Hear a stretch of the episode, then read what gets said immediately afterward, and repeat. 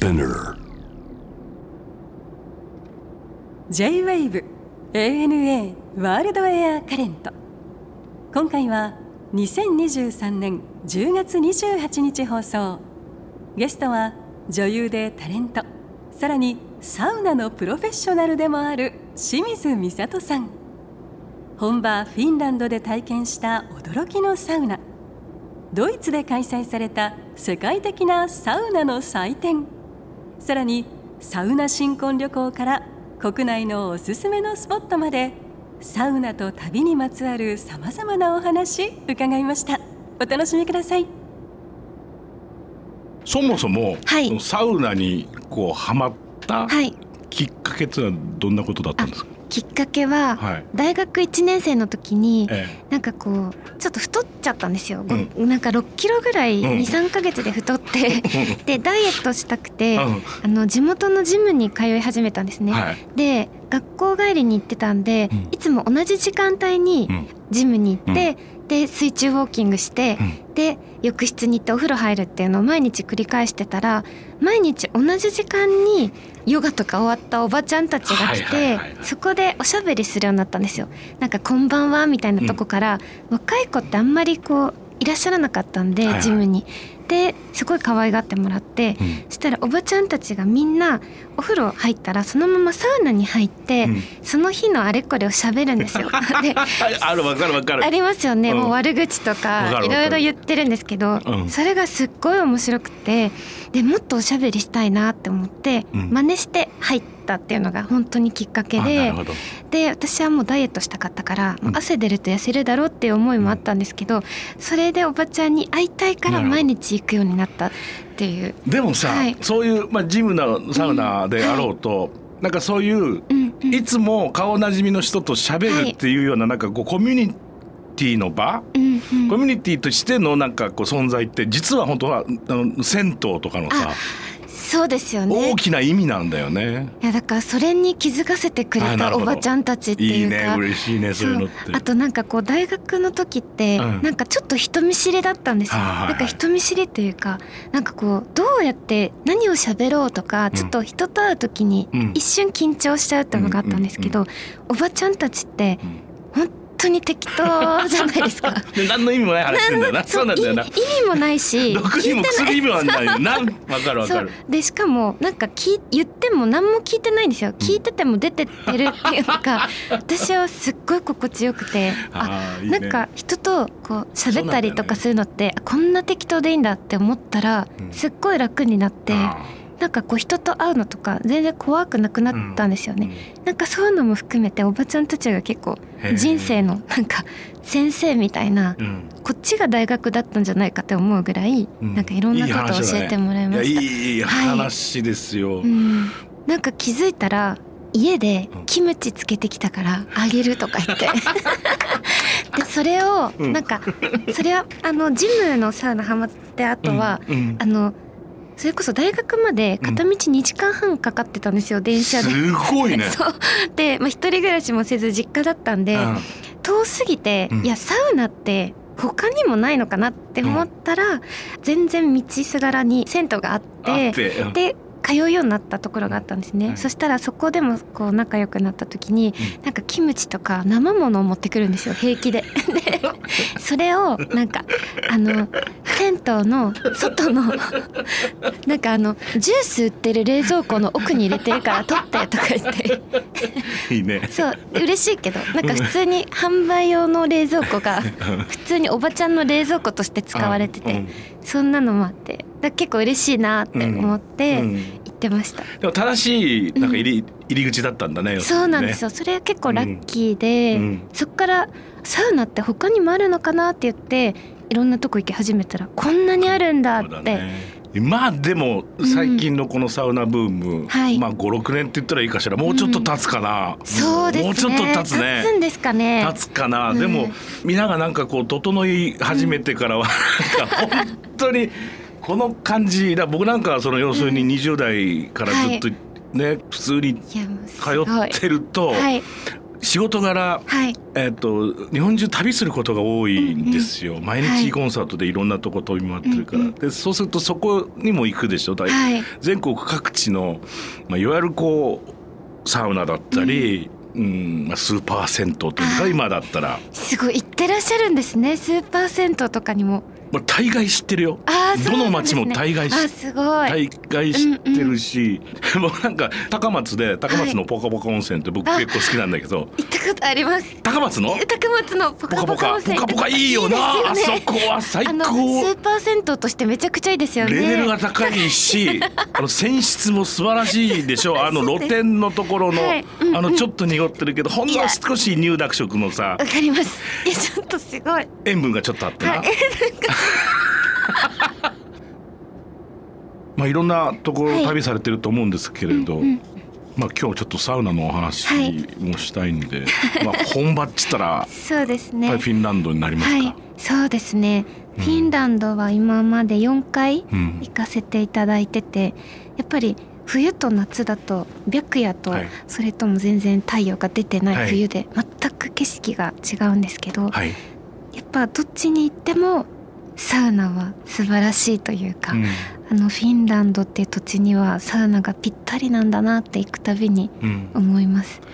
やっぱりその日常にすごい密接というか、はい。みんなねあの使うっていうか楽しむっていうか。そうですね、うん。でみんなやっぱなんかサウナにこうおしゃべりしに来てる。ああなるほど、なんかそれが素敵だなっていうのと、うん。なんかフィンランドってみんな家にサウナを持ってる人が多いのに、ほとんどの人が持ってるのに、うん。わざわざサウナに行くっていうのが素敵だなって思いました。あそれは別なんだろうね。そうなんですよね。家のサウナってのは家のサウナで、うん。まあ、もちろん入りたい時に入れるっていうのはあるだろうけれども、うんうんやっぱりそのコミュニケーションの場でもあるから、みんなに会いに行ってるんだろうねきっとね。はい、そのあり方が素敵でした。うん、その本場のサウナっていうのは僕実はフィンランド行ったこともないし、あフィンランドはいのサウナを入ったこともないんですけど、はい、実際うん。その特徴っていうかやっぱ本場ならではっていうのはたくさんあるんですか、そうですね。まずうん。やっぱりフィンランドのサウナはうん。ロウリュが絶対自分でできる。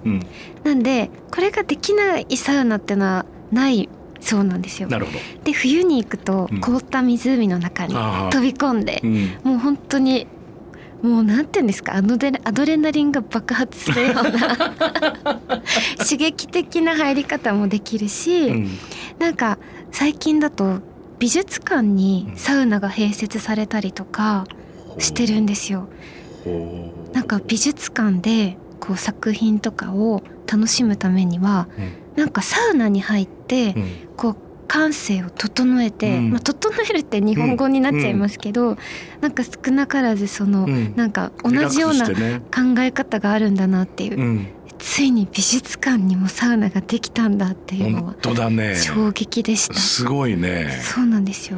世界的に見るともうそこまで行ってるんだそう。北海道のさあれにさ野球場に行ったって話じゃない、はい。ね？行きました。行った？行きました。どどうなの？あれはうんめちゃくちゃ楽しいです。あの私開幕戦でまさに行かせてもらったんで出すけど、たよ。そうなの、あのなんかサウナってやっぱ最近日本だと静かに入るとかって言われてるじゃないですか。うんでもやっぱりあのサウナだからこそうん。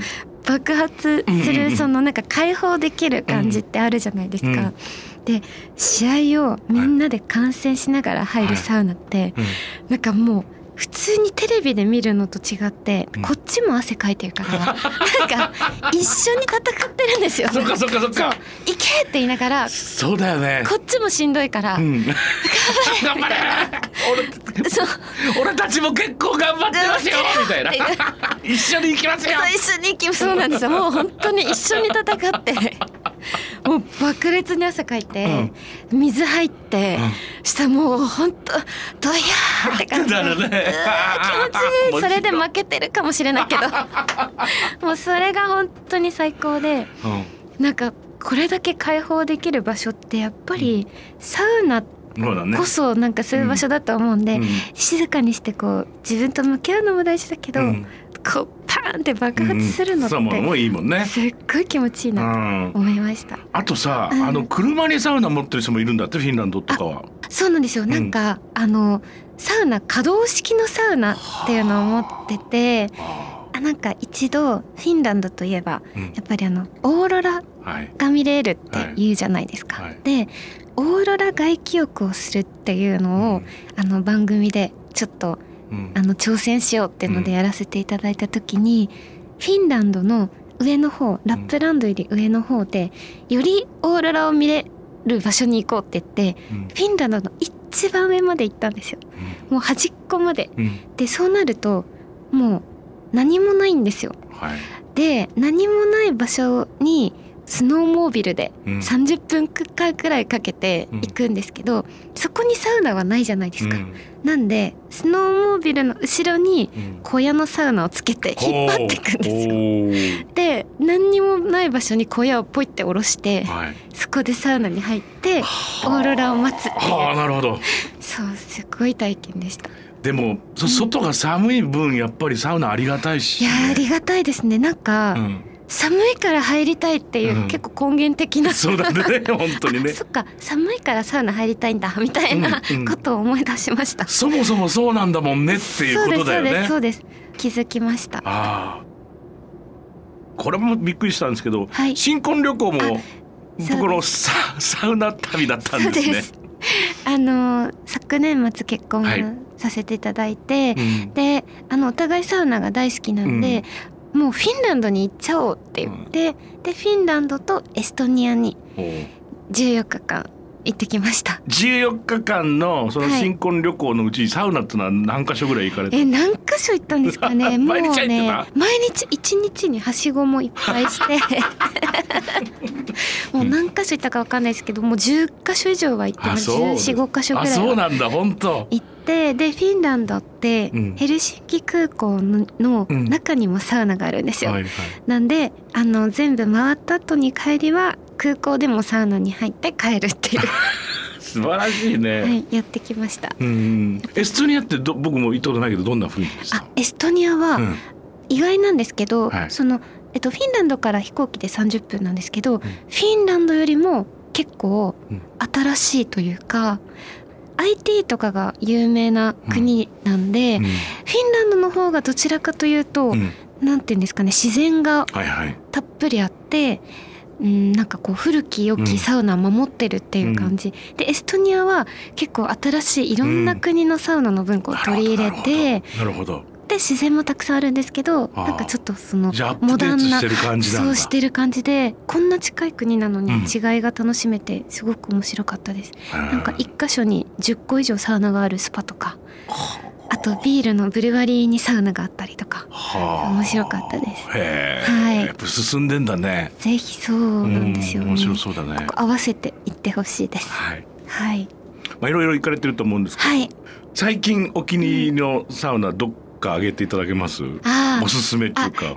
じゃあほんとキンキンなんですけど、んあのー箱根です箱根？そうで箱根ってうん。お風呂はたくさんあるけどねうんサウナってあんまりないんですよねそうかも。そうで最近できたのが奈良屋カフェっていううん。カフェがうん。箱根湯本の駅から、はい。まあ、ちょっとあの電車で、うん。あの何でしたっけ登山鉄道あるね。で行ったところにあるんですけど、うん。その奈良屋カフェっていうもう何十年もやってるカフェにうん最近サウナができたんですよ。うんで坂の本当に上の方にあって、うんでめちゃくちゃ秘密基地みたいになってるんですけど、うん。一番上の階がカフェ。で釜焼きのピザ手作りのピザとか売っててうん。でその下にこう本が読めたりするエリア、うんで足湯しながらうんいい景色を見ながらカフェでご飯食べれる、うんでその下にサウナがあってその下に休憩所があってみたいな感じでへなんかものすごい構造の作りになってる面白いところなんですよ。割と隠れ家的隠れ家っな感じ。ぽい感じですかね。ああ。でここに昨日行ったら、うん。あの富士屋ホテルってはいはい。箱根だと有有名じゃないですか。で、えっと、奈良屋カフェっていうのも昔富士屋ホテルと並ぶぐらい、うん。すっごい大きなホテルだったんですって。で温泉が湧いてたんですけど、もうずいぶん前にうん。ホテルを潰しちゃって、でそのあった温泉をもう足湯で楽しめる足湯カフェにされたんですよ。うんうん。であの今旦那さんと奥さんが継いでるんですけど、この2人がまたほんとっっても素敵なお二人でなんか本が好きだったりとか、うん。なんかこう芸術とかがものすごく好きで、うん。ありとあらゆるところにこう本だったり、うん。なんか陶器とかいろんなものを飾ってるんですね。ねで何かこうコロナでうん。ちょっと大変になった時に何か新しいことできないかなって言って、うん。サウナを始めたんですよ。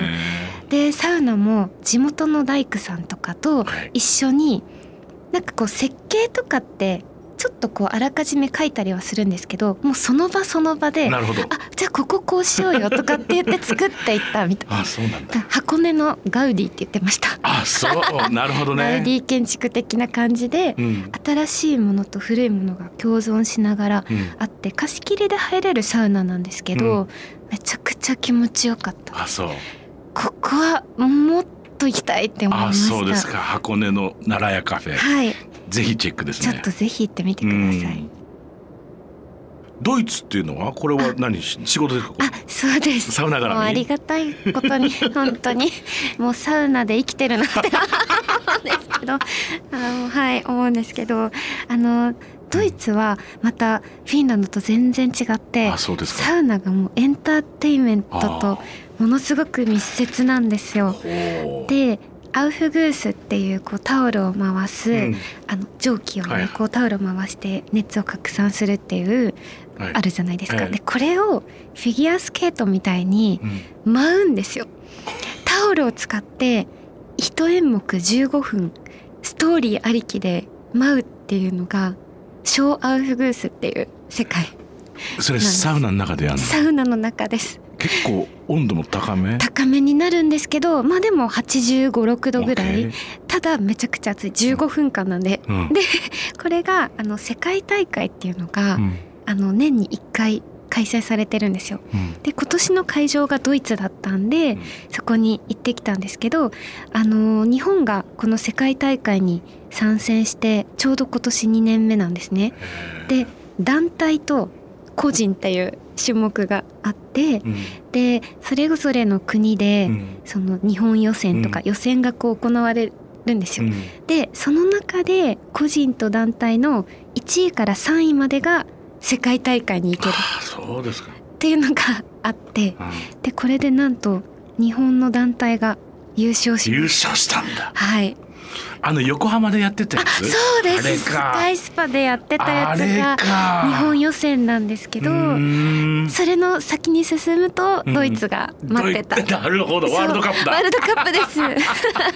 でそれがドイツの会場がうん。サウナ一サウナに200人入るんですよ。すっごいね。200人入るところでみんながうん。舞うんです、うんもうほんとブロードウェイかフィギュアスケートかみたい そうなだろうね。でみんなすっぽんぽんでう。ん汗垂らしながらう。んそれこそさっきの野球観戦じゃないですけどうん。すもうさーって汗かいてはあはあ言いながら見てやるみたいな。面白いね。これはね本当に楽しかったでへー。これ毎年あんのかしら？す毎年やってます。あそ去年はうん。オランダで開催されうたんですよ、なるで今年はドイツで、ほどでやっぱあのヨーロッパってめちゃくちゃ強豪国なんですよね、でイタリア。うんチェコうん。オランダドイツとかはめちゃくちゃ強い。ははい。でなんか何強いって何っていう感じなんですけどそうよね。それもすごい面白くって。うん。でなんかメリー・ポピンズをやったり、はい。アラジンをやったりはい。自分たちのオリジナルストーリーをやってるっていう方々もたくさんいて、うん。それを一生懸命見守るっていう。見守って。一週審査するのは誰なの？えっと、審査員っていうのが、うん。そのいらっしゃるんです。うん。で、えっと、6人いらっしゃって、はい。で毎回そのサウナあのど一公演うん。4人の審査員がこううん。見るんですけど技うん。テストーリーストーリー。テクニそう。ストーリうん。ー芸術性。そう芸術性もあると思います。そう。であと香り？香りがはい。オーガニックのものを使われてないとダメなんです。はい。自然体、うん。そのケミカルはもう NG、オッケでその香りがストーリーとマッチしてるか香りはこの200人入るどでかいサウナ室全部行き渡ってるか熱はしっかり行き届いてるかっていうのが全て審査項目になります。白いね。面白いですよね。もう本当に面白くてこれを1週間しっかり見届けてきました。それっていつ頃からそういうことになったんで、まあだってもともとは要するにこうパッタパッタやってたわけでしょ？そうですそうです。それが発展していったっていうことでしょ？そうですね。熱波行きますっていうやつでしょ？それがいつの間にかもう踊るようなそうなんです。いうことでしょ？そうなんです。よもう舞台みたいな感じでやってて。あのロウリュの時のさ、あのはい。熱波行きますってのもさ、うんうんうん。日本の中ではさ、はい。西へ行けば行くほどエンタメ性が強くなっていくよね。大阪とかね。大阪はさ。あのはい5回ずつって言って、もうあのおかわりとか言うとこうさ、はいおっさんたちがみんな「はい」って手挙げて、で最後みんな拍手するんだよね。しますよねおーって言って。そうそうであのやっぱあの一体感ってあるじゃないですか。でショアウフグースもなんかドイツのサウナって男女すっぽんぽんで入んなきゃいけないんですよね、でまああのこう巻いたりもできるんですけど、すっぽんぽんでこう入ってたらうん。15分やってる間に、うん。例えばすごい大技決めたりすると「ん。ふー!」とか言ってもう歓声が上がるんですよ。で一番最後にめちゃくちゃ良かった人にはうん。スタンディングオベーションするんですけど なんかもうみんなすっぽんぽんで パーンみたいな。面白そうだ超な面。白いです。いいね、はい。ドイツそんなことなってんだ。すごいですね。やっぱなんかフィンランドはやっぱりそのエンタメはサウナとはかけ離れてるものだっていうやっぱり考えがあるので、うん。フィンランドは入ってないんですよ。うん。でそれ以外のヨーロッパ勢はものすごいそのショーアウフグースっていうのをうん。やったりしてます、へえ、すごい未来が見えてきますな。そう見えてきます。去年の11月は、もうこれイギリスにあ留学されてたってそうなんです、うん。あの一度も留学をしたことがなくて、はい。で英語も勉強したいってずっと思ってた中で、いや人生で一度は留学してみようって、うん。あちょっと行ってくるって言って、うん。でイギリスって決めたのもすごい単純で、うん。あのノッティングヒルの恋人ってはい。映画あるじゃないですか、うん。それがすっごい大好きで昔から。僕も大好き。すっごくいいですよね、もうヒュー・グラントが 本当に好きで。なるほど。そう。であイギリスに憧れてたんだったって思い出して、うん。で一度も行ったことなかったんで勢いでなるほど。行きました。いかがでしたか？もうすっごく好きでした。え、はい。ロンドンに住んロンドンに。住んで、うん。えっと1ヶ月滞在して語学学校に通いながら、うん。いろんな街にも行ったりとかしたんですけど、やっぱりその海外は好きだったけどなかなかこれまでの人生ではいろんなところに行ってなかったんですよね。だけどこのここ最近すごくなんか自分の意識がこう外に向いてるというか、いろんなとこ行ってみたい知りたい、やってみたいっていうのがすごい増してる時期だったんで、うん。本当に全部刺激的でしたはい。ロンドン。ロンドンどのあたりにお住まいだった。ロンドンはあの学校がカムデンタウン、はいものすごいね中心あの、うん原宿みたいなところですけど、そこに語学学校があってでうん近くにホームステイをして、あ、そうですか。はい、うん行ってました。あ、本当。はい、カムデンもね、若者もいっぱいいるけど、面白い街ですね。面白いですね。うんでもほんあのカムデンからあっちの双方とかあっちの方までこう歩いたりとかして、でもちろんノッティングヒルも行ったりとか リッツとかリッツロンドンとか行ってあここでアナがとか思ったりもしたんノッティングですけどヒルのあの本屋さんも行った。行きました。行きました。もうすごい楽しかったです。そうですか。うん、でもやっぱり、まあうん。その学校通いながらだけど、はい。街歩いたりしていろんな人と出会って、うん。でその中で英語を使っちょっとでもいいからこう使うことでこう、実感とかは出てくるよね。湧いてきましたね、うん。なんかそのやっぱり日本人あるあるかもしれないですけどはい。私ももちろんそれでやっぱ話すのが恥ずかしいってやっぱ日本では思ってたんですよね。で学校に行った時にいろんな国の人がいて、はい。で私は英語を喋るのがすごい難しいのかなって最初は思ってたんですよ。うん。で授業が始まったらもう最初から「あなたの意見何ですか?」っていうのがうん。全てだった時に「あちょっと待って」と。私英語で言う前に日本語でも考えられなかったんですよ。あなんか意見言うのがすごい。苦手だったんだって気づいて、でそ,、まあ、それに付随してしっかり英語も喋んなきゃいけないってなったんで、もうなんか怖がってたら何もできないっていう、もう間違ってるとかうん。もうそんなこと言ってられないっていう場所にここ初めてこう立ったと思うんですよね。でもう発言すら間違っててもいいから、全部言ったれ みたいな。もう言ったっていいんだみたいなことを教わったっていうか、だからそんな英語もね1ヶ月やそこらですごい喋れるようになるとかじゃないですけど、マインドが変わる。マインドが変わりました、それはもうすっごい大きなことで、ね。なんか30になると留学とか遅いかなとかって思ったこともあったんですよね、やっぱ学生の時にっていうイメージがあるけど、全然そんなことないなっていうか、もう一回行きたいみたいな 気持ちがあって、はい。なんかそういうのがすっごく良かったです。うん。あのこれは必ずゲストの方に伺ってるんですが、美里さんにとってのはい。旅って一体何ですか、私にとって旅結構いろいろ考えたんですけどなんかすごくしっくりきたのはこう自分の中でなんか愛せるポイントが増えるうん。というか愛が増すなって思いました。なんかそれはいろんな意味も含めてなんですけど例えば海外に行って、うん。いろんなことを知って学んでそしたら今まで見てた世界がうん。もう全然違う目で見れるようになっていくっていうのがあこんな角度から見るとこんないいところがあるんだとかなんかそれまでよりもより一層好きになるとか、あいいなって思えることが増えた。でそれは日本に帰ってきた時もそうであ日本ってこんな良かったんだって思えるって。いう、でなんか日本の日常生活でこう当たり前に過ごしていることを次また外国に行った時にすごいちっちゃなことでも感動するんですよねなんか。そういうことであいいなあ素敵だなっていうのが自分の中でどんどん増えてってる気がしてだからなんか知ることって大事だと思うし旅をするとそういうなんか自分のこう愛せるポイントみたいなのが増えていくっていうのがまた自分も幸せになってあもっともっと知りたい見てみたい増やしたいって思いました。ありがとうございました。とっても楽しかったです。ありがとうございます ANA World Air Current